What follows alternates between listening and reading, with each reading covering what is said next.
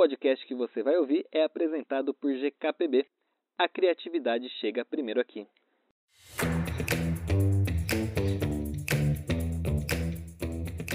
Oi, oi pessoal, eu sou o Eric Rocha. Olá, eu sou o Matheus Ferreira. Oi, eu sou o Victor. Olha só, esse é o trigésimo episódio do nosso podcast Break Publicitário. Para você que está escutando aí pela primeira vez, o Break Publicitário ele é um espaço onde a gente consegue discutir aí de maneira um pouco mais aprofundada sobre tendências e cases de sucesso do universo do marketing e da comunicação.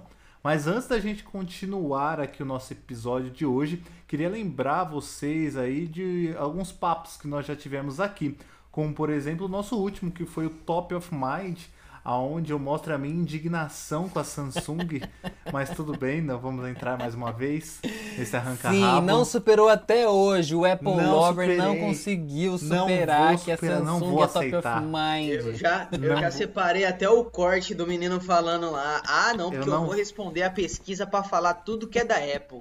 Eu não vou aceitar. Mas em Que compensação pesquisa nós é essa, hein? Ninguém um me ligou, ninguém me perguntou nada, isso aí é fachada.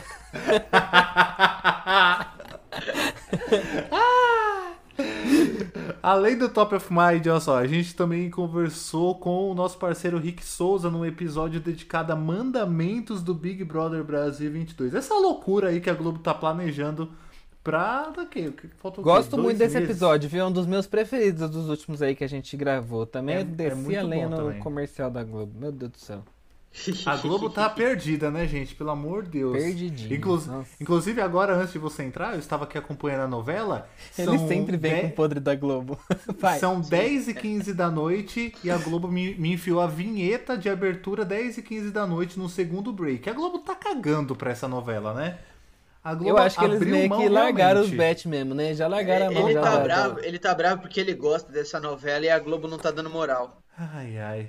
Olha só, nós também temos um episódio dedicado aí a licenciamento. Um episódio que eu achei muito legal e muito interessante, por sinal. Ah, temos a uberização da influência e 7 horas de caos aí, que foi eh, sobre o Facebook, né? Sete horas de caos pode ser de sete horas de paz, né? A gente descobriu isso também no final do nosso episódio, que ele É também verdade. poderia ser sete horas de paz para as pessoas que trabalham com redes sociais. É tudo questão de perspectiva. É isso aí. E aproveitando aí que estamos falando em redes sociais, eu queria lembrar vocês que vocês podem seguir o Break Publicitário nas redes sociais. A gente está crescendo nas redes sociais, né, minha gente? Toda semana aparece Estamos. ali três, quatro, cinco pessoas que vai seguindo a gente e vão chegando aos pouquinhos. E muito obrigado pelos nossos seguidores, inclusive. Que número tá de seguidores? Vamos ver quantos seguidores nós temos. 707 seguidores. Ah lá, ó. 707 seguidores. É De isso grão aí. em grão a galinha enche o papo. Pois é, quem é a galinha? Nós. Diga por você, não Eu sou da Angola, tá? Eu quero ser o galinho tiquiliro. O Eric é a galinha Mage. Sabe aquela galinha do, do, do Gugu lá, de leste a oeste? Isso é muito velho pra vocês, mas quem tá Eu sei que você ganhou aqui saber. botou vinho, não é? Cadê a galinha? Aqui, ó. O Eric aqui, ó. Ridículo. Ela, você aperta ela Ridículo. grita Anitta! Anitta! Anitta! Bota até um ovinho pra Anitta. Tá. Ai, meu Deus. Remover Matheus da, da transmissão. Cadê?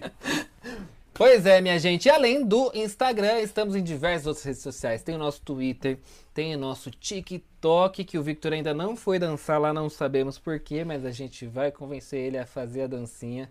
Pode fazer a dança da galinha azul no TikTok. Ave Maria. Que- a gente tem que listar os jingles ainda pra eu começar a passar vergonha lá dançando os Pois é. jingles. Pois é. E tem o nosso canal no YouTube que é só procurar por Break Publicitário e você pode assistir esse episódio que você está ouvindo aqui na plataforma de podcast da sua preferência. Tá aí, olha só que maravilha. E aí, além disso, agora se você tá ouvindo a gente pelo Spotify aí, você também pode responder as nossas enquetes e perguntinhas que colocamos aí pra vocês. Então, se você tá no Spotify, entra lá na página do episódio e responde lá a enquete ou pergunta que colocamos pra vocês. E aí, Eric, qual que é o episódio de hoje?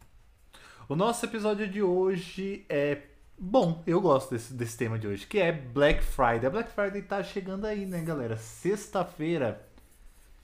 Dia O que Eric vai perigoso. O Eric vai levar os lucros do Mercado Livre agora no dia 26, uma coisa assim absurda, né, Eric? Eu aposto que é só no Mercado Livre que você vai aí, ó, que na sexta-feira é a Black Friday e na semana que vem já é meu aniversário. Ou seja, se calcular direitinho dá pra comprar meu presente com desconto. Aí, gente, viu só? Fica a Matheus dica. Ferreira, Mariana, que é o chefe dele, Já recebeu fica aí a indireta. dica, Mariana. Dá pra aproveitar a Black Friday. No episódio de hoje, a gente vai falar sobre como começou a Black Friday, né? Que começou inclusive lá nos Estados Unidos. Tem tudo a ver com o feriado de ação de graças, né? Que é uma particularidade lá do mercado norte-americano. Vamos falar também como esse evento veio parar no Brasil, né? O que, que rolou aí que acabou vindo pra cá depois de tanto tempo. Vamos falar, obviamente, minha gente, das, da Black Fraud, né? Todo mundo, todo brasileiro tem uma história de Black Fraud pra contar, né? Vocês têm Tem. uma história de Black Quem Fraud pra contar? Lógico. Todo mundo tem. Ah, acho que sim.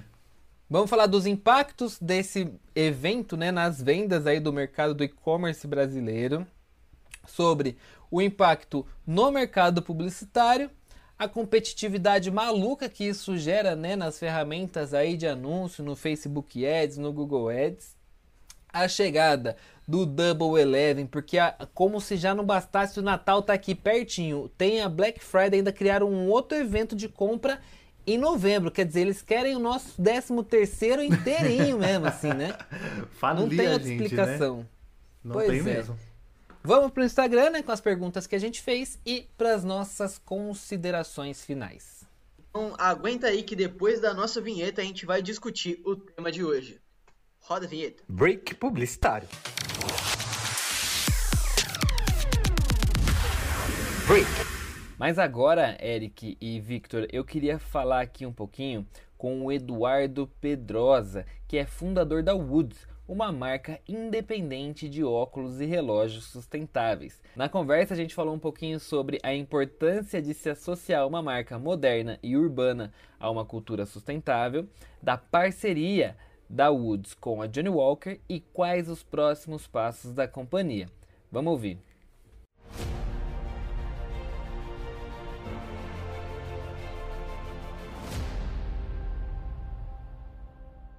Bom, Eduardo, muito obrigado por ter aceitado aí o nosso convite para a gente conversar, para a gente conhecer um pouquinho mais sobre esse negócio aí de vocês, da Woods. E eu queria já começar com você explicando para a gente o que, que é esse negócio, né? O que é a Woods, como que surgiu, qual que é a história da empresa de vocês. Legal, Matheus. Obrigado aí pela oportunidade. Acho que é a primeira vez que eu falo em público sobre, sobre a Woods. Bem, é, a Woods é, ela surgiu em 2015. Eu trabalhei a vida inteira em multinacional e sempre quis ter o meu negócio. Então, é, é, eu sempre quis trabalhar com e-commerce porque acho que era meu perfil. Assim, eu, eu sou bom de marketing, gosto de tecnologia, então eu, eu, eu sempre gostei de e-commerce. Então, eu, eu sempre estava procurando um produto que fosse bom para vender online. E aí eu descobri os relógios de madeira, que foi o nosso primeiro produto, que assim na época não existia no Brasil, assim só tinha uma marca que vendia esse produto no Brasil. Então a gente começou é, como um e-commerce vendendo relógios de madeira.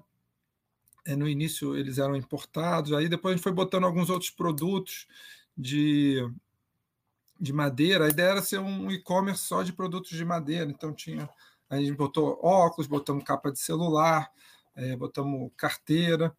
Então é, a ideia foi isso, assim, né? Eu queria ter um e-commerce. Aí a primeira ideia foi né, uma loja de produtos de madeira e depois a gente foi vendo que óculos e relógio era o que as pessoas gostavam mais, era o que dava mais retorno. E aí a gente acabou virando uma marca de óculos e relógios.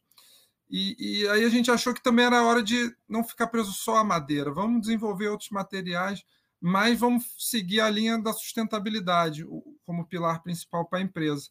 Então a gente começou a desenvolver outros produtos, porque a gente sabia que a madeira né, era meio que uma tendência. E aí a gente desenvolve é, óculos hoje com bioacetato, relógios com pulseiras de fibra de abacaxi. E assim a gente foi desenvolvendo outros materiais sustentáveis. Então, assim, acabou que hoje a empresa virou uma marca de óculos e relógios com essa pegada sustentável. Esse é o, é, é o que nós somos hoje. Bacana. É, e acho que você acabou entrando até na, na próxima pergunta que eu tenho para te fazer, que é o seguinte: é, como que vocês veem, né, os diferenciais da marca de vocês? A gente tem uma série de marcas de óculos, uma série de marcas de, de relógios e tudo mais. Como que vocês enxergam os principais diferenciais de vocês nesse segmento? Não, bem, assim, em relação ao mercado de óculos e de relógio como um todo, o, o nosso diferencial é ser uma marca assim mais sustentável no sentido que a gente se preocupa mais com é, o material que a gente usa, a cadeia produtiva, é, a embalagem. É, então a gente é uma marca realmente preocupada com a, com a questão socioambiental. Então, assim, o diferencial é esse. Mas existem várias outras marcas que também se posicionam como marcas sustentáveis. Isso aí já é, já é bem comum, né? É meio que até um, uma obrigação você se preocupar. Então, dentre as marcas sustentáveis, eu acho que a gente também é, achou um diferencial que, assim, eu via muito que as marcas que se dizem sustentáveis, é, elas têm muito assim um, um posicionamento, um, um design muito voltado à natureza, a um público surf skate. É, e a gente não, a gente falou, vamos ser uma marca sustentável, mas urbana, moderna, colorida. Então, a gente, na, na, nossa linha de produtos, na nossa comunicação, a gente tenta fugir um pouco dessa comunicação é, é, mais bucólica, mais é, preto e branco, tenta ser uma marca é, sustentável, mais urbana, para as pessoas usarem nosso óculos para ir trabalhar na Paulista, para usar no dia a dia mesmo, e não ser um, um produto para usar quando vai acampar, sabe? Então, é uma marca é, sustentável, mas acho que é onde a gente gosta de se diferenciar é moderna e urbana. É, e agora vocês fizeram né, uma parceria com Johnny Walker. Johnny Walker está aí celebrando 200 anos de história. É, Johnny Walker está com essa mensagem, né? Dos próximos 200 anos dependem do que a gente pode fazer agora.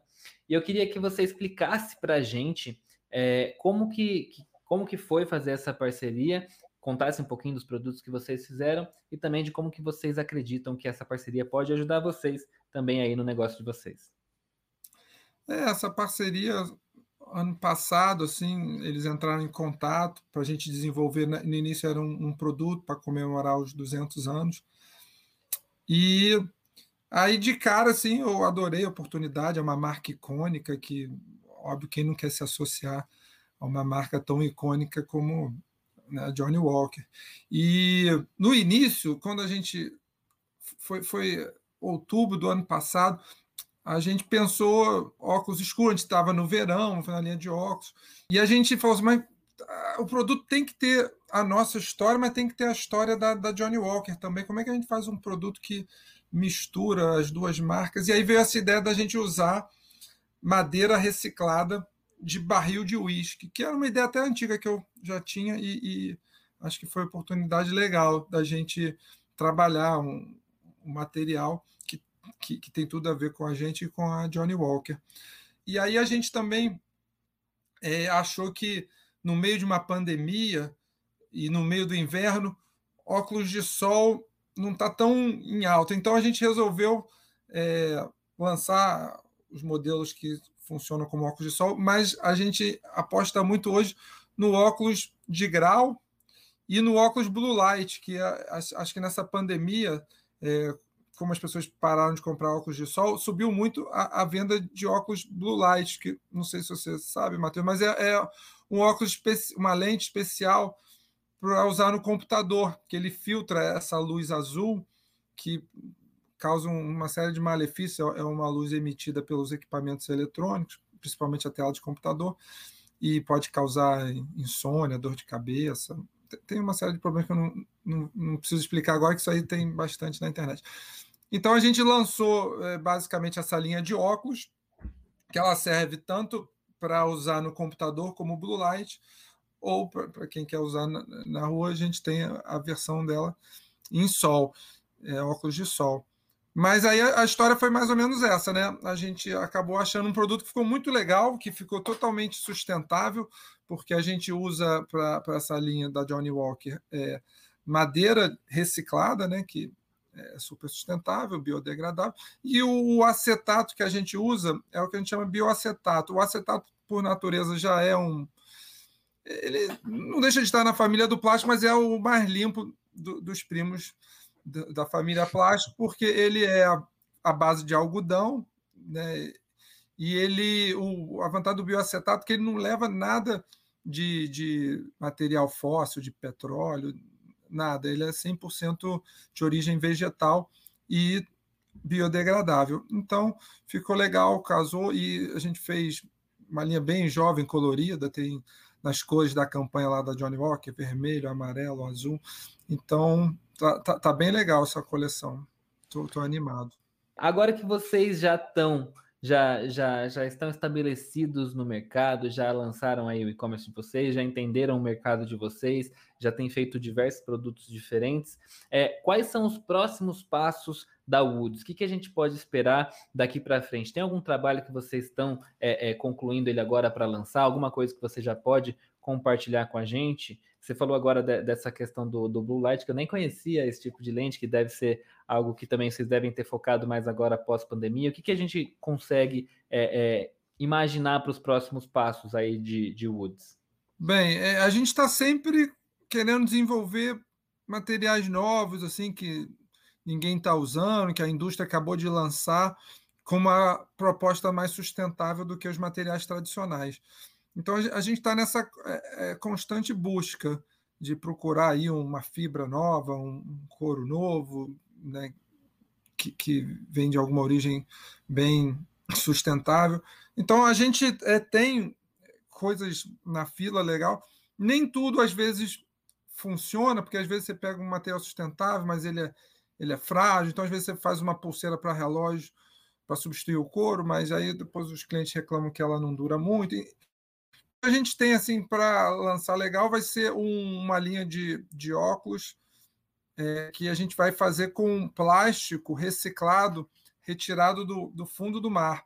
Então é uma ONG que a gente está é, tá montando a parceria, não, ainda não está pronto para divulgar, mas ela cata lixo, tem ações de catar lixo da praia, de fundo do mar, e processa isso e entrega para a indústria poder fabricar é, produtos com aquele plástico retirado do, do fundo do mar, porque você tira o plástico do fundo do mar e aí vai jogar no lixo, não, você tem que transformar aquilo em alguma coisa. Então, é, isso vai ser bem legal, é, é um, é um material novo que está tá sendo testado nas nossas fábricas, mas outras marcas já fazem isso. Mas é só um exemplo de, de coisas que a gente está sempre pensando em fazer. Mas, assim, em termos assim de crescimento da marca, de expansão da marca, é, aproveitando a gente está falando de futuro, é, a, a, gente gosta muito do modelo de e-commerce, né? Como eu falei, meu sonho sempre foi trabalhar com, com e-commerce. Então, assim, a gente quer desenvolver o hábito das pessoas comprarem óculos online, então é, cada vez melhorando a tecnologia para se comprar óculos e fazer a sua lente online. A gente pensa muito mais nisso do que em abrir loja nesse momento. A gente investe muito no, no, no modelo online e a, a gente quer expandir para fora do Brasil. Assim, até antes de abrir loja física, a gente quer ter, é, vender para o mundo todo, porque acho que é um modelo replicável em qualquer lugar do mundo. E, e a gente até tem um site, o woods.com, sem o BR, que é um site na, na Europa já. A gente inaugurou no final do ano passado, mas ele ainda é um site pequeno, assim, não está tá começando, não tem ainda o, o fluxo de, de, tráfego que o site brasileiro. Mas é uma coisa que a gente quer expandir internacionalmente e, e levar a marca para todos os cantos. Bom, é isso. Foi muito, muito legal conhecer um pouquinho mais do projeto de vocês. Interessante saber que vocês têm outros projetos, inclusive de sustentabilidade, sempre pensando bastante nisso, né? É, esse é o DNA da marca. Vai ser sempre qualquer ideia vai ser sempre passar por, por isso. Bacana, muito legal. E agora, é, para o pessoal que está assistindo e que está ouvindo a gente aqui, eu queria que você deixasse os contatos, né? As redes sociais da marca, se alguém quiser, é, se algum, alguma outra empresa quiser procurar vocês para fazer alguma parceria, se o público quiser encontrar os produtos de vocês para comprar, como encontra vocês aí na internet? É, woods.com.br, woods, é, é, wood como madeira em inglês, com Z, né? Não é com S, é com Z. .com.br é o site. O meu e-mail é Eduardo, é, se alguém quiser entrar em contato direto comigo, ou pode entrar em contato é, pelo site, é eduardo.woods.com.br. E é basicamente assim, a, a, nossa loja é online, a, o nosso Instagram é instagram.com/woods.com.br e a gente tem alguns boutiques assim que a gente vende fisicamente, mas o foco é o online. Então, a melhor forma de, de achar, saber mais da marca e encontrar é no, é, encontrar o produto né, é no nosso site woods.com.br. Tá certo. Bom, muito obrigado, Eduardo, e keep walking aí com o projeto de vocês. Eu que agradeço, Matheus. Muito obrigado.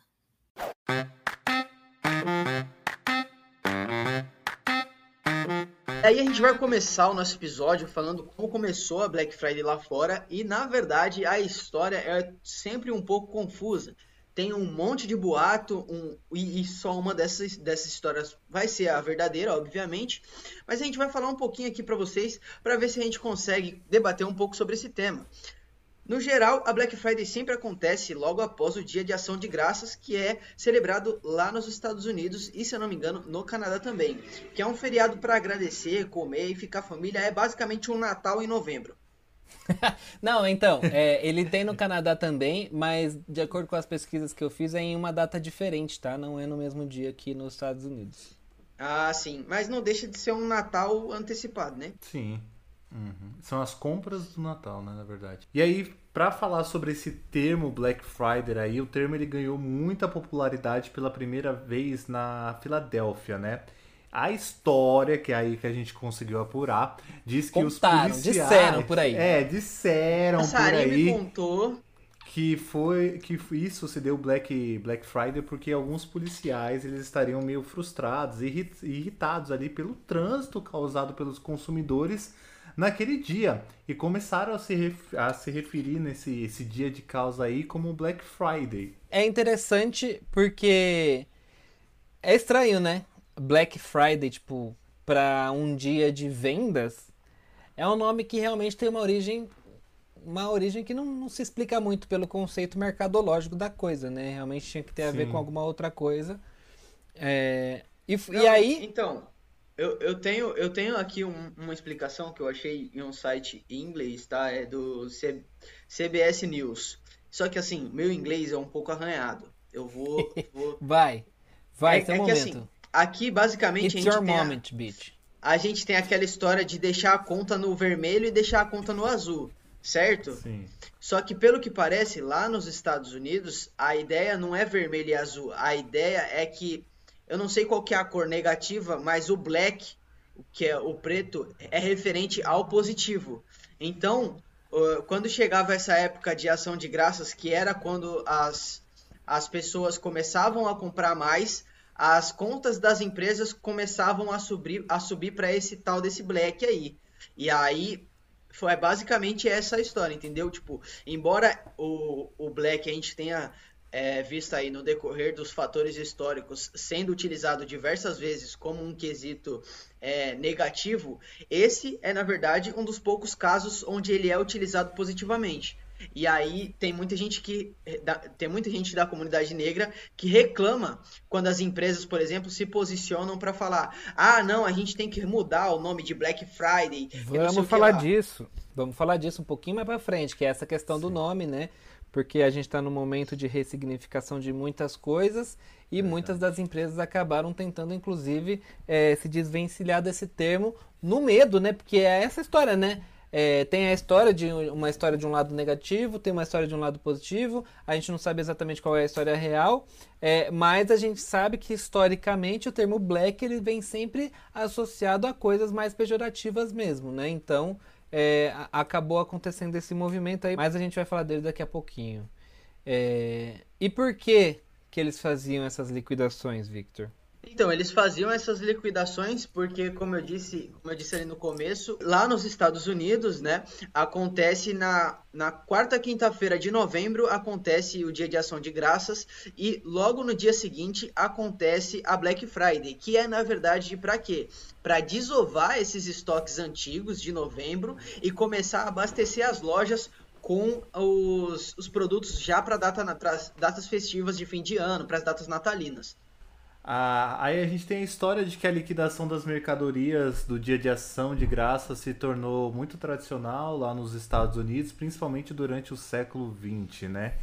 Porém, aí a ação promocional dos lojistas passou a ser conhecida como Black Friday somente lá nos anos de 1980 e 1990.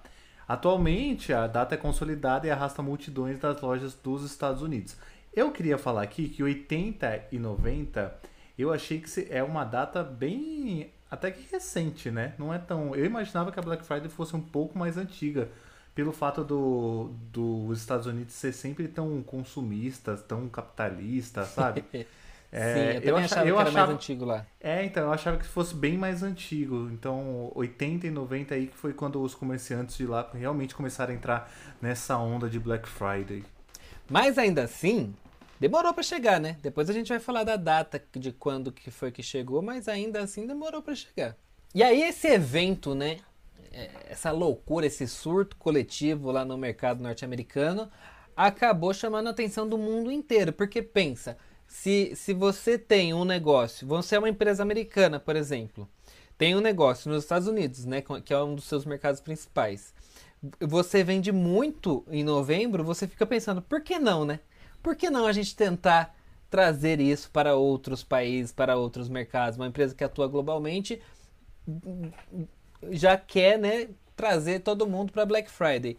E aí levou alguns anos, foi começando a ficar popular em alguns países, até que chegou no Brasil em 2010. Mas eu vou falar uma coisa para vocês.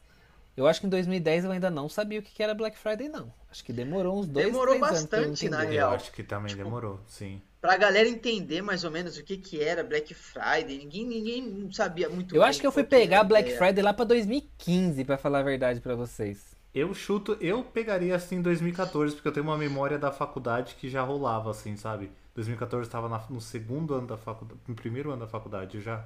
Eu me lembro. Mas eu, não eu era tão que... forte. É, eu acho que eu fui pegar mais em 2015. Eu lembro que já para 2016 foi assim uma loucura total. Mas eu acho que eu peguei mesmo em 2015, o comecinho da é, Black é, Friday, assim, acho demorei. Que, acho que começou a pegar mesmo, que geral entendia que ia ter promoção a rodo, que foi quando chegou nos varejos, né? Que aí a galera ficava enfurecida na porta, que tem aqui, até aqueles vídeos de gente atropelando funcionário, atropelando tudo pela frente, derrubando porta de estabelecimento, vendo criança de colo correr, menino, vai Eu amo aquele vídeo que as pessoas estão batendo na porta e abre e não tem ninguém. as minhas expectativas na vida. Sim. Mas então, é, ela chegou em 2010, de acordo com as nossas pesquisas aqui, ela começou a ficar popular a partir de 2012, mas eu realmente não me lembro nesse momento, assim. Talvez é porque eu não tivesse grana pra porra nenhuma, que eu ainda tava na faculdade em 2012.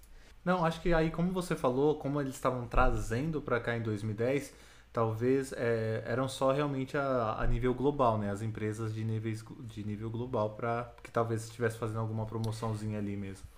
É, e vale dizer uma coisa, eu acho que o mercado brasileiro, o, o lojista brasileiro, ele de certa forma ficou um pouco incomodado com a Black Friday. Por quê? Porque o Natal era a maior data de vendas do Brasil. Sempre foi, né? Era o, o, pico das vendas do Brasil aconteciam ali no Natal.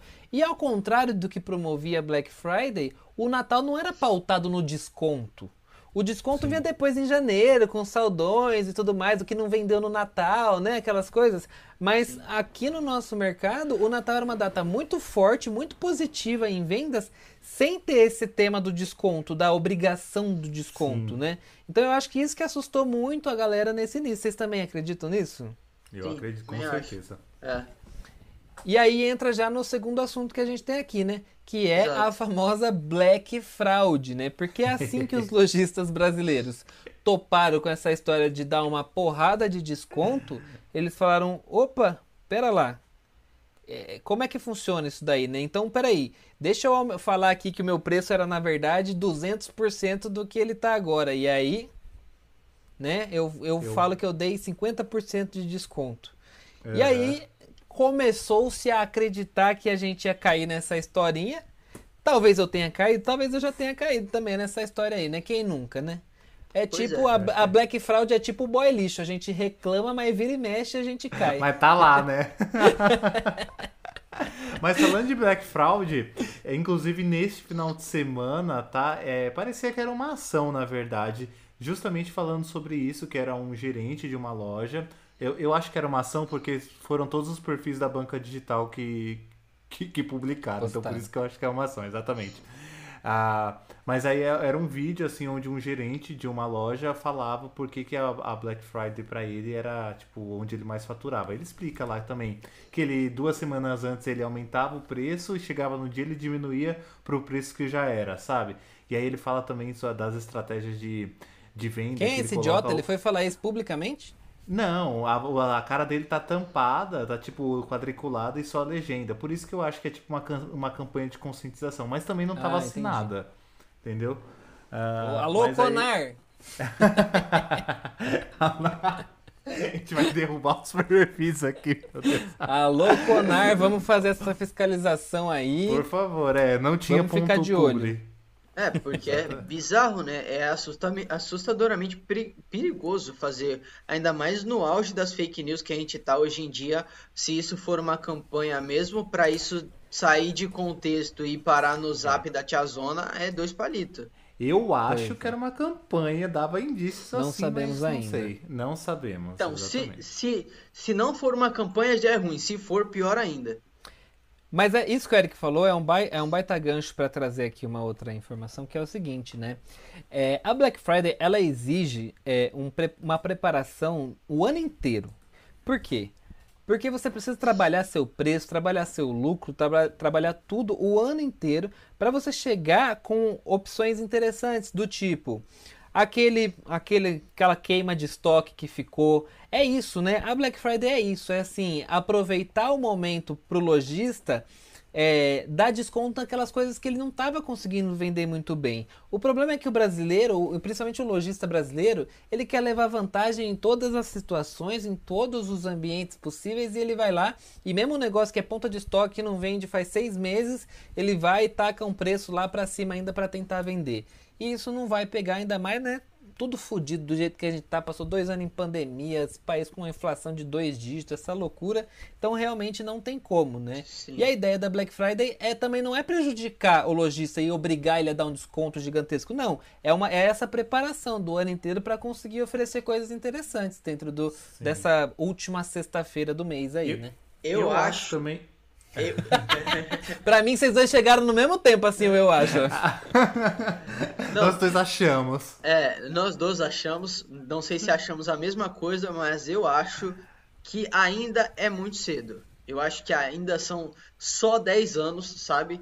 Tipo, se você for contar que são cinco anos que, que, que tá popular a Black Friday, eu acho que ainda é pouco para que o, o lojista ele tenha essa sua consciência de tipo, ah, realmente eu tenho que pegar aqueles produtos lá que eu não vendi e pô, colocar uns descontos nele, tentar oferecer outros produtos juntos e tudo mais, para ter essa visão mais ampla assim do que do que a gente tá tá vivendo, porque querendo ou não, do mesmo jeito que o consumidor tá lascado, o, o, lojista, o tá. lojista tá. pequeno, muitas vezes, também tá todo lascado. Também porque tá lascado. viemos de dois anos de pandemia. Então, Sim. assim, é óbvio que. Assim, eu ia falar que o, o lojista quer ver vantagem, mas é o, é o, é o, tal do jeitinho brasileiro, né? A gente sempre é. quer ter uma vantagem. Então, assim, é difícil culpabilizar alguém nesse momento, sabe? Não, não, é. E aí, assim, e, e, uma coisa que aconteceu também é que o consumidor acabou escutando essa lenda desses descontos dos Estados Unidos, que também não era aquelas coisas assim, né? É, e aí a gente escuta, não, porque a gente sempre, aquela, aquele nosso viralatismo, né, de achar que no Brasil tudo é pior, né? Sim. E aí a gente fica numa baita expectativa vê que os descontos na verdade não foram tão grandes assim, aí ferrou. Aí justou, juntou a expectativa, né? Veio uma baita frustração e criou-se aí o termo do Black Fraud, que o brasileiro adora também dar nome para as Ele coisas, é. né? Eu tenho certeza que isso nasceu no Zap. Eu tenho certeza. Pô, e vale lembrar aqui que tem. Não tem nome de operação da Polícia Federal? Se bobear, Tem. tem.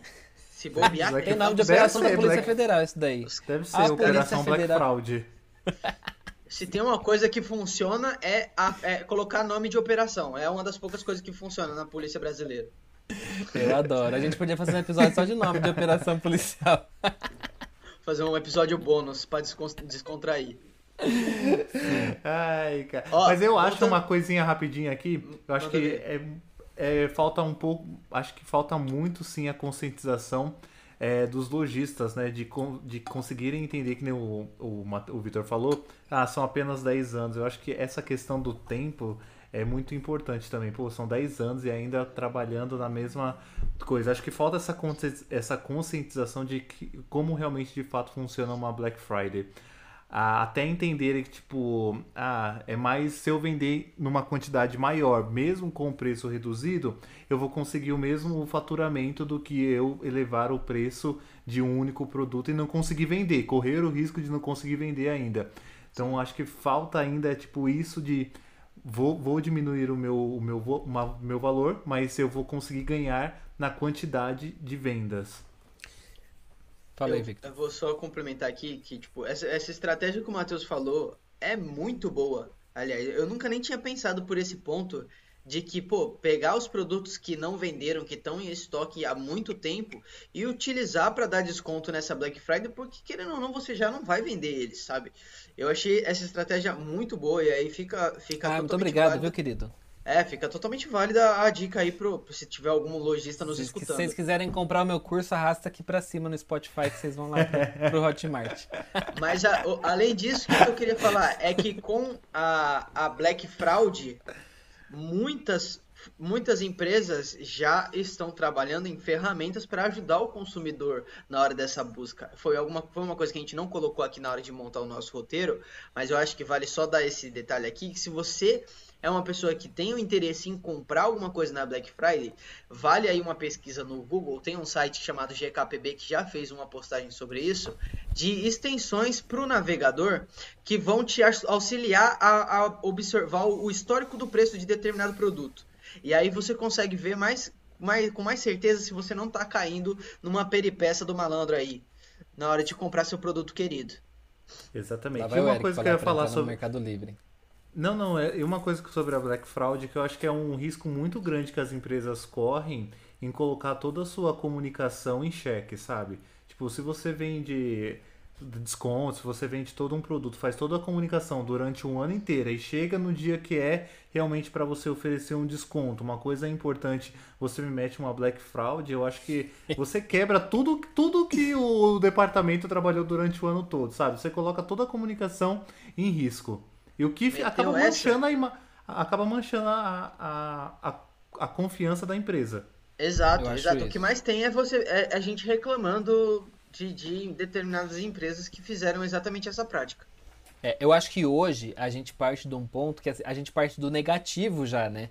Porque assim, a gente precisa provar que não vai ser uma Black Fraud. Não é que Sim, assim, corre aham. o risco de ser. Não, a gente precisa provar que as nossas ofertas não serão Black Fraud, né? Porque Sim, o consumidor é já tá esperando pra criticar. Ele tá ali, ó, dando 23,59, ele já tá ali, ó, Black Fraud, Black Fraud, ele já tá desesperado já, né?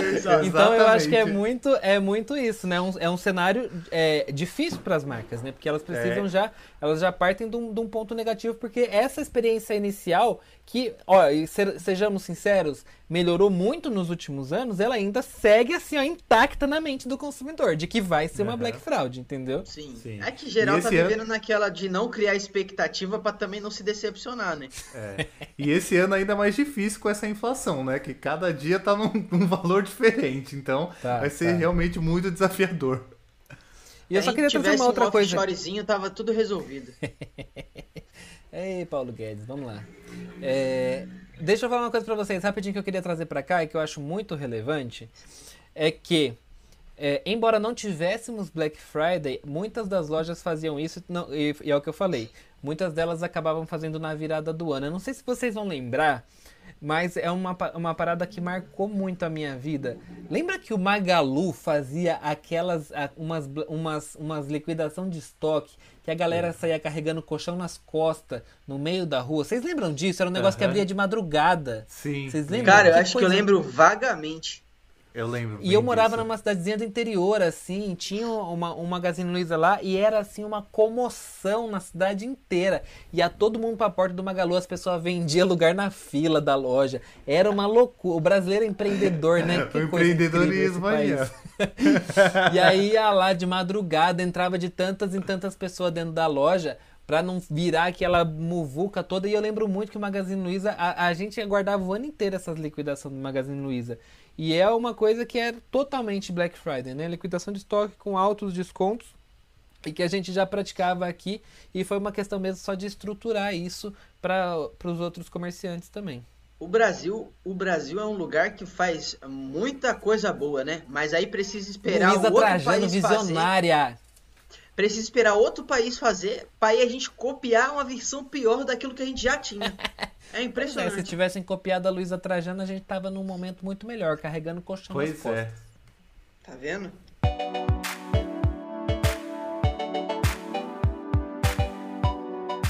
Aí, como eu já tinha falado lá no começo do episódio, tem essa polêmica do nome da, da Black Friday, né? E aí tem algumas empresas que trabalham, né, com isso, nessa mudança de nome da Black Friday. Por exemplo, no ano passado, o grupo Boticário começou a usar o Beauty Week.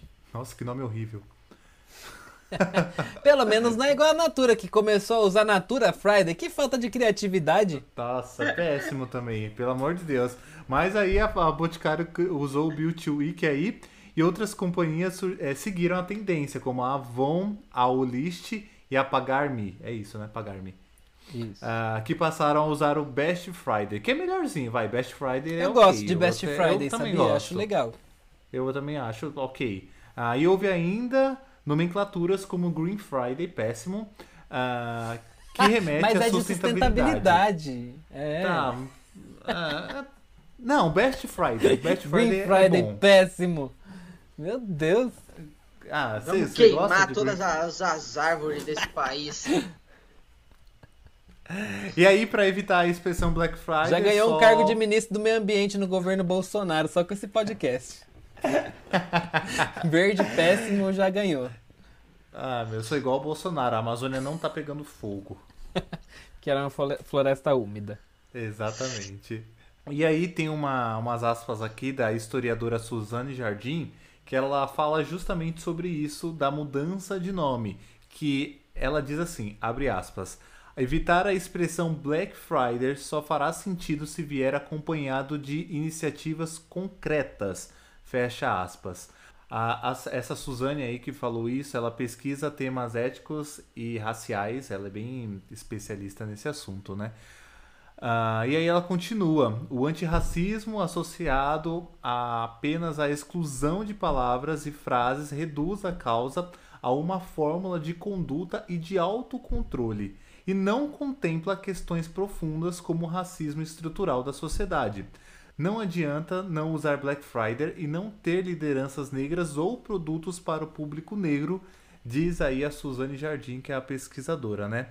E aí a gente tem também algumas palavras da, da presidente do Preta Hub, Adriana Barbosa, que diz que não há nenhum consenso sobre o termo Black Friday. São discussões sem embasamento teórico, sem estudo, e às vezes as empresas usam a questão racial e relativizam sem se aprofundar no que significa ou se apropriam e trazem a polêmica junto. Eu separei aqui também um tweet do, do influenciador Levi Kaique Ferreira, que ele fala justamente sobre o primeiro termo do Best Friday. Ele separou aqui uma, ele postou no Twitter uma matéria do Estadão que fala sobre essa mudança do Black Friday para Best Friday. Ele endossa justamente isso que a Adriana Barbosa falou, que as marcas não se preocupam em trazer pessoas negras para o seu elenco, para sua equipe, mas ficam se preocupando com essas nomenclaturas que não, não trazem nenhum embasamento, não, não se aprofundam para saber a origem do tema, se realmente é necessário, não conversam principalmente com pessoas negras antes de, de entrar nessa discussão e querer fazer essa mudança num nome que até então, como eu já disse, que é até um dos comentários aqui, que é um dos poucos termos positivos referente ao, ao preto, à cor preta. Sim. Porque é uma discussão que a gente estava lá no começo também, né? Que a Adriana traz aí na, nas aspas dela, que é não há um consenso sobre o termo Black Friday. Não teve uma. É muito difícil. A gente, a gente começou a discutir lá em cima que uma na pesquisa diz uma coisa, em outra pesquisa diz outra. Então não tem um, um consenso comum de que é realmente algo ruim ou racista. É, essa história de mudar o termo Black Friday me parece realmente um, um, um movimento muito isolado, né? Um movimento que, que não, tem muita, não tem muita razão de ser, né? Não, não, não parece ter sido uma, uma demanda da comunidade negra. Parece Sim. mais ter sido alguma coisa de empresas que pegaram o bonde de um monte de outras mudanças que eram necessárias e que eram uma demanda da comunidade e resolveram aplicar ali, falar, ó, fiz minha lição de casa, tá aqui, mudei o nome da, da, da Black Friday, né? Parece algo meio sem muito, sem, sem razão de ser. Pode ser que eu esteja errado, pode ser que muitas pessoas tenham reclamado disso, mas é, eu não vejo esse movimento tão latente principalmente dentro do mercado da comunicação, para mudança desse nome neste momento.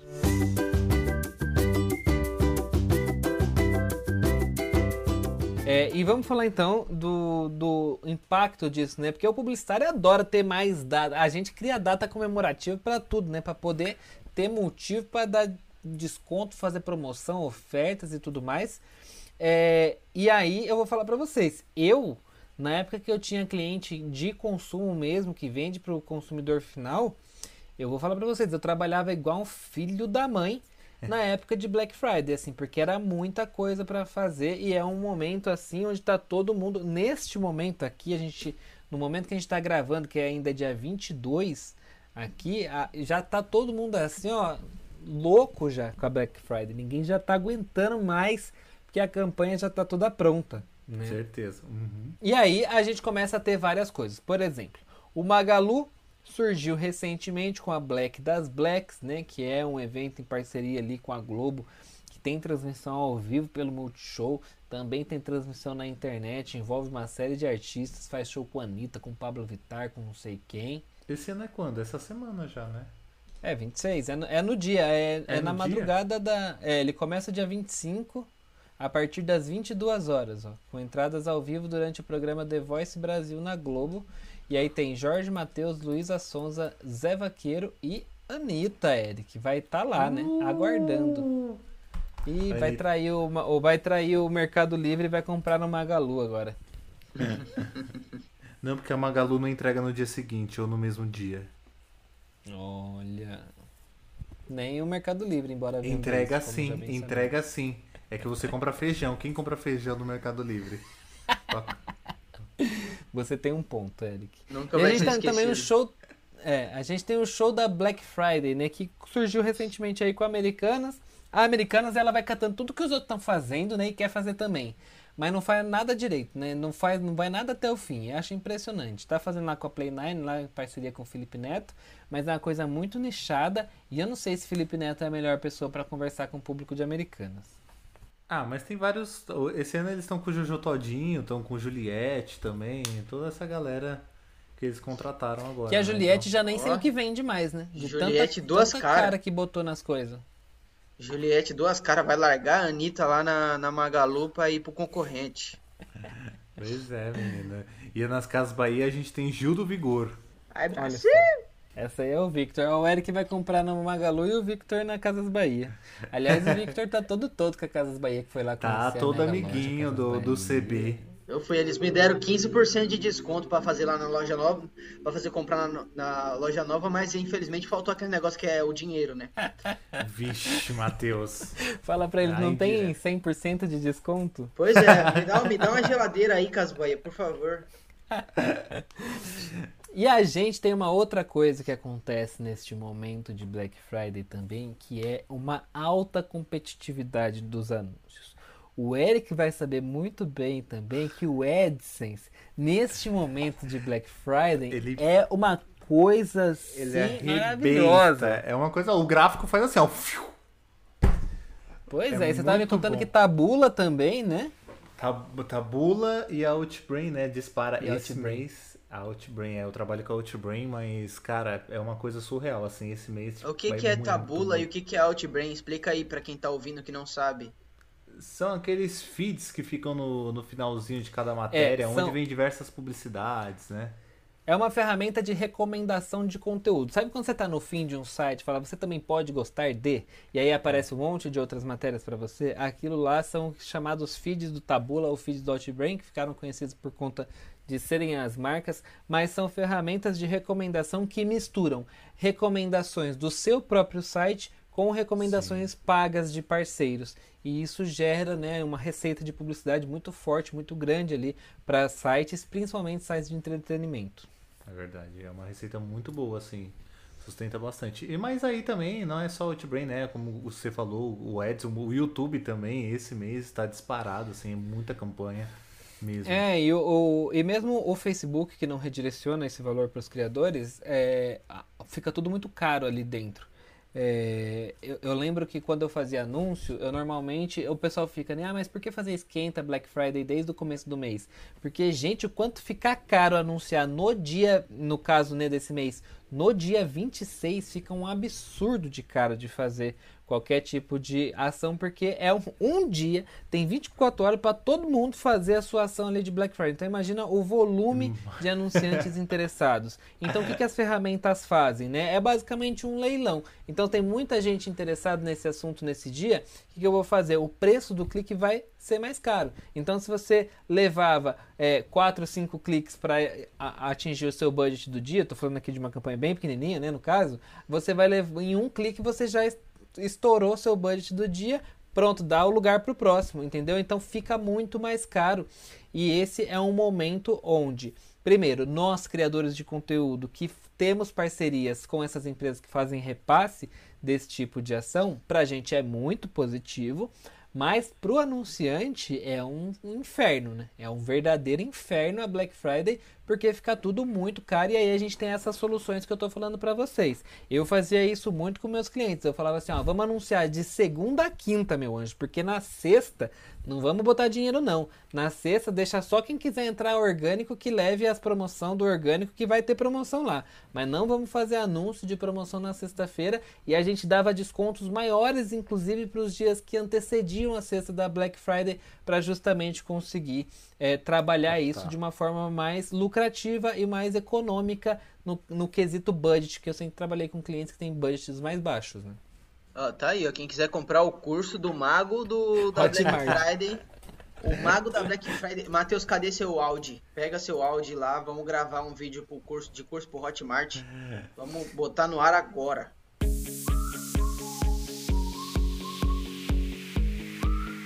Bom, e aí, outra coisa que acontece com a Black Friday, além do que o Matheus já falou aí, que é o aumento dos custos do, do CPC e o aumento do RPM também, a gente tem o gasto com publicidade que já supera o Natal. Então, as marcas estão investindo muito mais em períodos de Black Friday do que em, períodos natalinos, porque a gente tem lá no final mesmo que é o negócio de Natal, e a Black Friday aí, o pessoal inventou de fazer Black Friday no mês inteiro. É o esquenta que vai esquentando todo, que parece que vai aparecer Regina Casé no, no meio do. Não, isso daí- Calma aí, calma aí. Calma aí, eu fui me empolgando. Eu achei que ia sair muito boa, mas saiu ruim. Aí ó, fica a seu critério, Igor. Se você gostou, deixa. Se você não gostou, você corta. Manda ver, alguém segue aí. Não fala da Regina Bom. Casella, ela perdeu o M. Ela tá triste. E aí, ó, para criar um panorama do período, o Cantar Ibope Media desenvolveu um estudo sobre o comportamento dos players de mercado na última edição da Black Friday. Então, eles identificaram que 10% de toda a mídia adquirida no ano passado, de 2020, estava concentrada em novembro. E ao comparar a compra de espaços publicitários entre janeiro e outubro do ano passado com os gastos em novembro, é possível ver um salto de 43%, atingindo um patamar aproximado aí, ó, de 358 milhões de reais. O número supera o investimento feito em dezembro, tradicionalmente considerado o mês das festas. Olha só, minha gente. Olha só.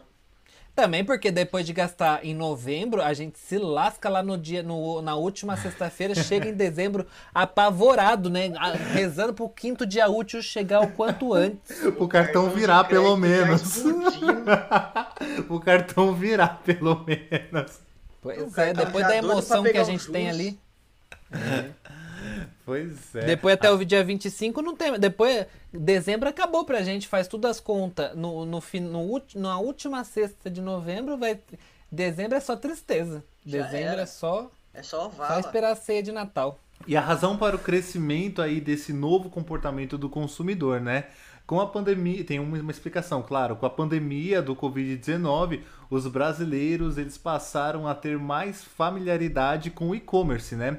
Isso fez com que as empresas criassem grandes expectativas sobre o volume de vendas durante o evento da Black Friday. E de forma geral, aí os varejistas que mais investiram em publicidade para Black Friday foram a Amazon, as Casas Bahias, as lojas americanas, a Magazine Luiza e o Mercado Livre. Ah, o Mercado Livre aí, Matheus, viu só? Você fica criticando? Ele é tá que... feliz demais que o Mercado, o Mercado Livre. Livre o Mercado Livre tá gigantesco. Você passa na, ali na marginal, você vê seis caminhões do Mercado Livre, um atrás do outro, assim, ó. Pá, pá, pá. Tá indo Mas pra voltando... sua casa entregar suas compras todas que você faz. Entregar é você que tá compra... sustentando aí. Entregar suas compras 11 horas da noite. É, mas aí, ó, ao que tudo indica, os cinco aí, os cinco continuam apostando no sucesso da data, esses cinco grandes e-commerces aí, né? Ah, por isso, neste ano, iniciaram tais comunicações já em outubro. As campanhas vão desde contagem regressiva até dicas de planejamento, que é mais ou menos aquilo que o Victor falou, que é esquenta Black Friday, é, um monte de coisa Black Friday, contagem regressiva da Black Friday. Ah, vou falar Queria pra falar uma coisa. Pô, é. pô, peraí, só vou complementar aqui de Caso Bahia que Casas Bahia tá preparadíssimo, hein? Eu vou fazer aqui o merchandise porque eu fiquei Ih. encantado com a, a, loja que eles fizeram lá na Marginal Tietê.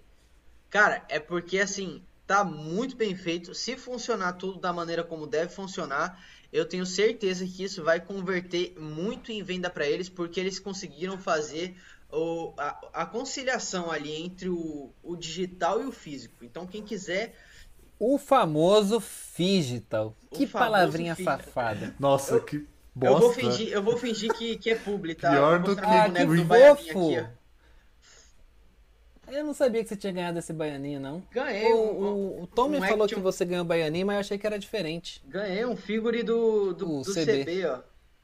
Bonitinho, rapaz. Muito fofo. Muito falando, fofo. Falando em Casas Bahias aqui, não para fugir muito, mas talvez vocês saibam me responder isso e fica de curiosidade. Por que, que eles montaram aquela, essa mega loja aí que o Vitor fez, sendo que ali era uma ponto frio? Sendo que eles restauraram a, a marca Ponto Frio, transformou em ponto e não usaram aquela mega loja para transformar em uma mega ponto e fizeram uma mega Casas Bahia. Ele falou sobre frio? isso.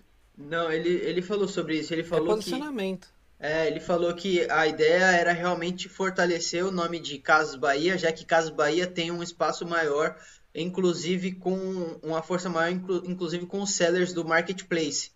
Porque, tipo, lá nessa loja não tem só produtos da, da Casas Bahia, tem produto também da Soneda, tem produto da Wine. Então, a, a ideia deles é fazer, nem que seja rotativo, mas trazer esses vendedores do marketplace também para essa loja. E aí eu acho que o, o ponto, como teve essa reformulação agora, agora há pouco, deve ter ficado um pouco abalado, mas Casas Bahia já vem sendo aí é, reposicionada há bastante tempo para trabalhar com mais firmeza nesse momento. É, a verdade é que o, o, a Via nunca soube muito bem o que fazer com Ponto Frio. Comprou Ponto Frio porque era um concorrente, um concorrente que estava numa situação que valia a pena ser comprado, porque estava barato, né? O uhum. Ponto Frio não estava muito bem naquela época. E eles, quando compraram um Ponto Frio, nunca souberam diferenciar muito bem o Ponto Frio de Casas Bahia. É, Acabou-se que os olhos da Via sempre brilharam mais para Casas Bahia e Ponto Frio acabou ficando bem largado. E o que eu senti, e aí eu não digo nem que seja um posicionamento oficial do grupo, que também acho que não. Eles falaram coisas nesse sentido, mas não especificamente da forma que eu vou falar, é que assim, eles estão direcionando Ponto Frio totalmente para o público jovem. Eles aproveitaram a ideia do pinguim lá do Twitter de ser essa coisa irreverente e jovem. Eles estão apostando em TikTok, essas outras coisas. Fica muito claro naquele vídeo de divulgação da marca que é uma coisa totalmente voltada para o público jovem e que deve ficar muito mais voltado para ações no digital. Então eu acho que eles vão trazer o, o ponto para essa questão do jovem, do digital e a história de uma mega store, né, de uma loja voltada para os pais irem lá passar o dia inteiro lá fazendo compras, né? Quase como a gente escolhe ir numa Leroy Merlin da vida, né, num home center. É, é, é uma coisa muito mais para o público adulto, né? Então eu acho que é um pouco isso, e acho que aquela loja do Ponto Frio, inclusive, ela acabou ficando fora desse escopo de, de onde encaixar ela dentro da estrutura e dentro do direcionamento de Ponto Frio. Então acho que faz bastante sentido de trazer isso é. dentro de Casas Bahia. Faz sentido mesmo. E a Ponto Frio estava bem largada. Tem um, um, ano mais ou menos que eu tinha ido lá nessa loja, onde agora é a Casas Bahia, e ainda era Ponto Frio. E cara, tava tipo um, um vagão, assim, muito largado, realmente. Esculhambou, calor. Parecia um, parecia um, um galpão, realmente, estava muito feio. Eu tinha um cliente largado. que ficava ali perto que toda vez a gente ia tomar café lá, que tinha um cafezinho lá embaixo. E era bem largadinho mesmo, assim, tipo, bem tudo fininho. muito confuso, assim, mas geladeira no estacionamento, você não entendia nada. Era uma coisa, uma coisa bem esquisita. Agora era tá realmente bonitão. umas geladeiras do lado do estacionamento, com preço, inclusive. Falava, uhum. quem que passa aqui, gente? E o que aconteceu? A gente teve alguns setores que mais elevaram a compra de mídia no mês da Black Friday que dentre eles estão telecomunicação, que apresentou uma alta de 51%, turismo, que apresentou uma alta de 41% e deve apresentar mais esse ano, já que está tudo voltando aí, e comércio de 16%. Entre janeiro e outubro, as marcas investem mais no meio digital. Em média, 59% da verba é voltada para o digital. Mas como é considerado um evento de massa, em novembro a televisão fica com a maior fatia, de 58%, para potencializar o, o alcance em todos os segmentos. Eu achei muito interessante esse dado, sabia? Eu não tinha conhecimento disso não, nem, nunca nem me passou pela cabeça que tinha essa mudança toda. Eu achei legal que dá pra, dá pra entender um pouco mais a, a estratégia que eles, que eles utilizam, né? A televisão, quem deve. Vocês estavam falando de internet aí que ganha muito dinheiro agora em, em novembro, mas a televisão então deve ficar faturadíssima, né? Ah, com pois é. certeza. É. A TV faz o, o rodo, né? E a, ainda mais a Globo agora que tá abrindo as pernas de tudo, né? A Globo tá com essa história de Black Friday Globo, que é uma tonteira, né? Mas é obviamente é uma tonteira que gera dinheiro para eles. Mas eu acho tão nada a ver. Sai tanto do, do core business da empresa ir atrás de Black Friday Globo. É um negócio assim que quando é, esses dias eu tava, tava vendo na televisão, fica confuso, assim, tipo, o que é Black Friday Globo? Eles vão vender, sei lá, o roupão do BBB? Não dá para entender muito bem o que é uma Black Friday Globo, né? Acho que a Globo, a Globo também, ela cresce o olho em umas coisas que não faz muito sentido. Eles vão pegar a tá cenografia da novela, vão vender. vão vender as roupas do comendador. É, vender, vender um, uns action figure do Boninho. O lixo do lixão da tia Lucinda. É um action figure do Boninho impresso em 3D pelo Thiago Leifert na impressora da casa dele. Ai, e a gente tem também a chegada do Double Eleven, né? Ó, vocês aqui não estão dando muito crédito pro Double Eleven, mas o Double Eleven, minha gente, é uma coisa assim, se existe o surto coletivo chinês, ele se chama Double Eleven. Porque o Double Eleven, que é aquela data, né, 11 do 11, né, ela por ter ali vários números 1, né? Que é, é uma coisa meio solidão, né? Tem um, depois tem um, depois tem um, depois tem um, acabou virando um informalmente o feriado dos solteiros na China. Olha que doideira. Por conta da data, eles estabeleceram que essa data é o dia dos solteiros, porque só tem um ali, né, separadinho um do outro. Então, isso era um feriadozinho informal que não tinha nada muito, muito certo. O que, que o Alibaba, que é a empresa dona do AliExpress, fez? Vamos dar descontos então no Dia dos Solteiros e transformou o Dia dos Solteiros no Double Eleven, né? E trouxe então muitas ofertas muito fortes para esse dia. O que tem de inteligente nisso? Se a Black Friday aproveitou que todo mundo estava começando a guardar o dinheirinho para o Natal pra bombar, o Double Eleven fez a mesma coisa com a Black Friday. Então, tô aproveitando que a galera já tá aqui começando a guardar dinheiro pra Black Friday, deixa eu pegar eles antes. Entendeu? E isso é um movimento muito interessante e talvez a gente comece a ver em outubro outros eventos de compra. Se organizar direitinho, tá todo mundo no Serasa. Sim, exatamente. E olha que bacana, ó, em 2020, a- o Double Eleven gerou faturamento de 74,1 bilhões de dólares pro, pro Alibaba Group, né, que é o grupo do, do AliExpress. Se convertido em reais, o valor representa mais de 18 vezes o total que foi vendido em todo o varejo brasileiro, on e offline, na última Black Friday, que foi 23 bilhões de dólares segundo a GFK. Vocês têm noção? Bilhões de Cara, é reais. Um É, e-commerce sozinho. É muito dinheiro, cara. É por isso que eles estão Nossa. entrando com tudo aqui no Brasil. É muita grana. 18 vezes tudo que todo mundo vendeu on e offline na Black Friday no Brasil. É impressionante. Bizarro, bizarro.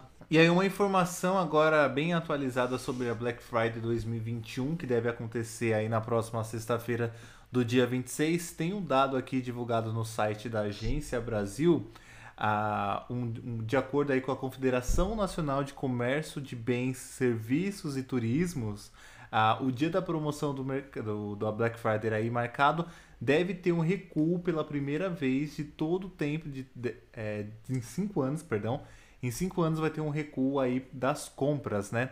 Eles estimam que basicamente deve recuar de 6,5% em relação ao do ano passado, que foram os dados que o Matheus trouxe agora há pouco, né? Eles esperam aí chegar é, este ano bater 3,93 bilhões no país inteiro, sendo on e offline, tá?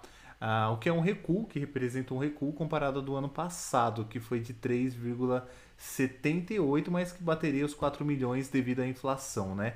Ou seja, não vai superar esse ano as expectativas do ano passado. É, É, gente, vale- o vale Bolsonaro lembrar aí não que vai dar certo mesmo. Vale lembrar que Bolsonaro. é uma queda, mas ainda assim não é a- o- o- um, um cenário ruim, tá? Tipo, é só que não vai Poderia ser apresentar. pior. Exato, tipo, não vai ser pior, apresentar o mesmo que apresentou nos, an- nos últimos anos, mas vai continuar grande, só não vai estar grandão, vai estar médio. E aí, agora, para já chegar perto das nossas considerações finais, a gente fez duas perguntas lá no Instagram, no Geek Publicitário e também no Break Publicitário, que o Matheus vai falar pra gente. Fizemos, gente, aqui ó. Eu perguntei para as pessoas se elas pretendiam fazer alguma compra nesta Black Friday. E o resultado é um pouco surpreendente, viu? Quantos vocês acham que responderam sim? Hum, 40%. 63,7%. Nossa, o Eric falou 40%? Foi. Você falou 63%, o Victor chegou mais perto. 67% disseram que sim, vão fazer uma compra. Eu achei que esse valor ia ser maior, sabia? Nossa, eu achei que ia ser menor. Eu jurava que ia dar uns 80, 85%. Ah, tá Lembrando todo que mundo o lascado, do meu público filho. que segue a gente aqui é bastante consumista, viu? Tá todo mundo lascado. Achei impressionante, achei menor do que eu imaginava, mas ainda assim maior do que a expectativa de vocês. Então, Eu acho, eu tá acho que a ideia é um pouco daquilo que a gente tava conversando, tipo, da expectativa tá lá embaixo, sabe? Tipo, eu mesmo, pô, é, se eu não, não tenho nenhuma esperança de comprar nada na Black Friday, obviamente vou dar uma olhada nos produtos, mas a minha expectativa é bem baixa. Eu não acho que vai ter nenhum desconto que mude minha ideia assim pra fazer fazer eu comprar. Eu também acho que não. Eu não tô planejando nada. Na verdade, tô planejando uma passagem, mas assim, sei que não vai rolar. Gente, eu preciso comprar tanta coisa, eu já planejei tanta Já coisa, eu planejei comprar um celular e um computador. Mas eu acho que eu não vou comprar nenhum nem outro. É, eu queria trocar de celular mesmo, mas não vai dar não. Ó, aí eu botei aqui, né, para as pessoas votar de eu coloquei, sabe aquelas coisinhas de arrastar assim no Instagram? Coloquei um saquinho de dinheiro ali e botei de zero a mil reais para elas arrastarem. Aqui eu vou visualmente tentar trazer aqui porque tá abaixo da metade. As pessoas estão pretendendo gastar mais ou menos cerca aí de 350 a 400 reais nessa Black Friday, que é aqui o que o pessoal que segue a gente no Instagram disse que está disposto a gastar. Acho que ok, um valor É só aquela que- compra de aquela compra de consumo mesmo, de impulso. Falar, ah, isso aqui ficou baratinho, vou comprar só para não falar que eu não comprei nada. Até porque hoje em dia com 300 reais já não, não compra não muitas compra nada. coisas. Né? Exatamente. Não enche um carrinho de supermercado. Mas não enche mesmo. Pois é. Nem a cestinha. Pois é. Nossa, que dor no coração que deu agora essa sua frase. Pô, eu fui no mercado essa semana, comprei as coisas que precisava em casa, deu mais de 350 reais. Sim, Real. cara. Sim, é isso mesmo. Bizarro. Que doideira.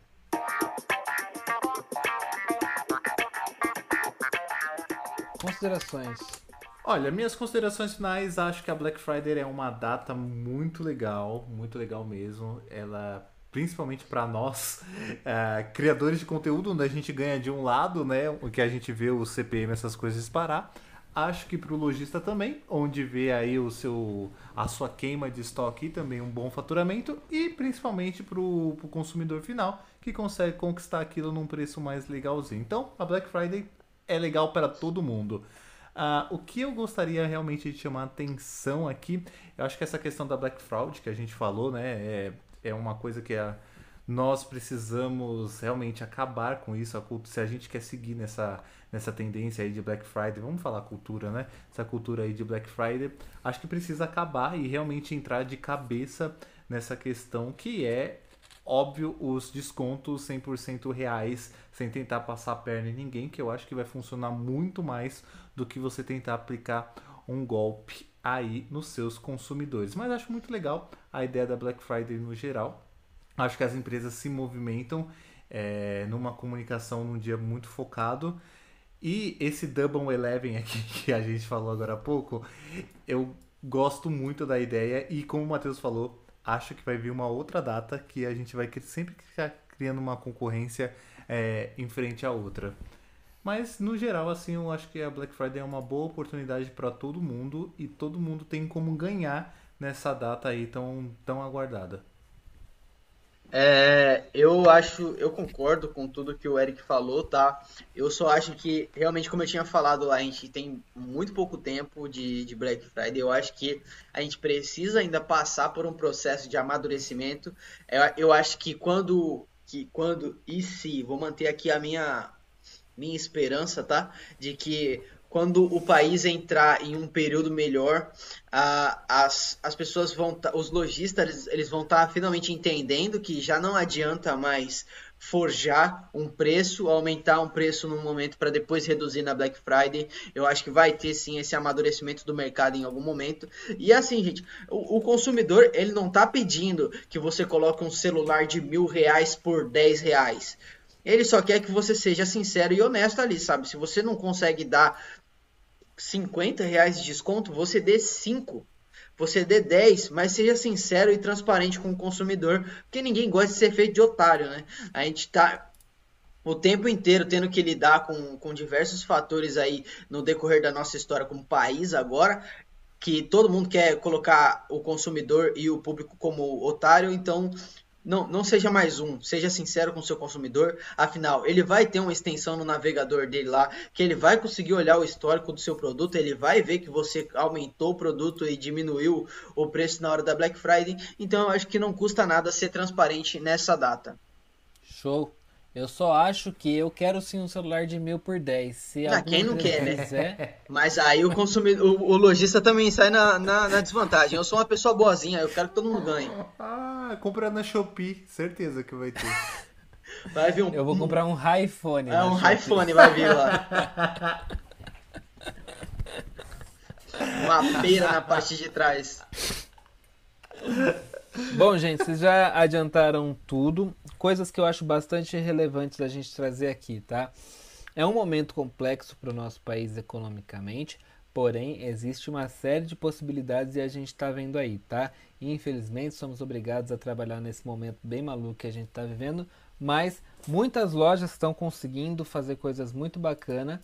É, muito bacanas, né? A gente viu aqui que existe essa previsão de retração mas ainda assim eu tenho bastante confiança de que a gente vai ter uma Black Friday muito bacana, até porque a gente está no momento de retomada do consumo, né? E todas as vezes, óbvio, as pessoas precisam ter condições financeiras para essa retomada, nem todo mundo está tendo.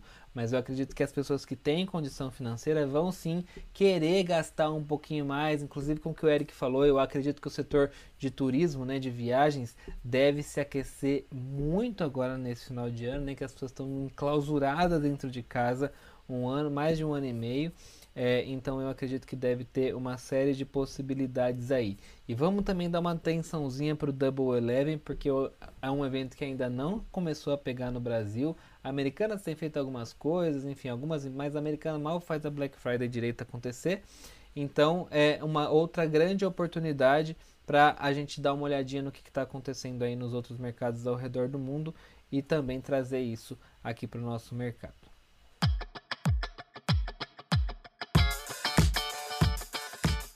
Bom, chegamos ao final de mais um episódio do nosso trigésimo episódio. Eu tô chocado, gente. A gente faz 30 episódios que nós já estamos aqui, hein? Caraca. E a gente pode montar uma emissora de rádio já. Pois é. Olha só, queria agradecer você aí que Jovem nos acompanhou. News, Pelo amor aguarde. de Deus. ah, não vai na onda do Matheus, não, gente, pelo amor de Deus. Ó, agradecendo você que ficou aqui com a gente até o finalzinho do nosso podcast. Ah, queria lembrar você de acompanhar a gente nas nossas redes sociais do Break Publicitário. É arroba Break Publicitário lá no Instagram e no TikTok também, arroba Break Publicitário e arroba Break Publi no Twitter. Tem as nossas redes sociais pessoais também. Lá no Instagram eu sou arroba Ergaro2 e no Twitter eu sou arroba Ergaro. É isso, pessoal. Muito obrigado por ter nos acompanhado aí. No Instagram eu sou Victor A. Alexandro e no Twitter também. E eu sou o Matheus Ferreira lá no Twitter e arroba Ferreira Mateus no Instagram. A gente se vê daqui uma semaninha. Um beijo a todos que estão nos acompanhando e até lá. Tchau. Um beijo. Tchau. Tchau. Não Gostou tá dando moral nenhuma. Raymond, né, safado? Mas quem não gosta, pelo amor de Deus, né? Eu encontrei com ele no evento da, da, da Itaipava, ele é baixinho, eu imaginei que ele era maior. Ele parece ser muito maior na, na, na televisão. Parece ser grande mesmo. É, pois é. Parece ser grande mesmo. Parece, ué. ele um, nem... E tem, um, ele... e tem um mal nisso? ele nem se corrigiu. Bom, e no episódio de hoje a gente vai falar então sobre como começou a Break... A break. E no episódio de hoje então... no episódio a gente vai falar como começou o breakfast, o, o, ou seja, break de manhã ali a gente pegou, fez uns ovos e bacon. O break publicitário. Vamos fazer live de fofoca. Fofoca da, da, Vamos pegar as planilhas das agências de publicidade aí e fazer umas lives, fazer umas fofocas. Você sabe que nós três aqui a gente gosta muito da fofoca. Se a gente fizesse um canal de fofoca, eu, você eu, Victor e Eric, ia ser um sucesso. Porque Comentando as coisas é mais absurdas. Imagina o quebra-pau que ia sair da gente, né? Mas beleza. Imagina. Era três processos chegando por debaixo da porta por dia, assim, no escritório. Os caras iam descobrir o endereço, tacar ovo na janela. Toda vez. Outro, só fazer um comentário off aqui, mano. Não sei se vocês conhecem. Toda vez que você, fala, você falou Alibaba Group, eu lembrei daquela, daquela musiquinha que era bem antiga. Que era Alibaba. É o né? Que dançava assim, ó. É, essa música tocou no meu aniversário de um ano. Minha mãe tem a fita cassete. Ô, oh, saudoso anos 90, que delícia que foi os anos 90, né? Meu Deus do céu. Nos últimos anos, mas vai continuar grande, só não vai estar tá grandão, vai estar tá médio. Nada nível Kawan Raymond. Nada nível. Essa piada nem vai poder entrar. Droga. Calma aí, é grandão. Calma aí, gente, pelo amor de Deus. Vamos recordar aqui, ó. Olha só, 1,82, tá? O, segundo o Google, o Raymond tem 1,82. É mentira isso aí, certeza.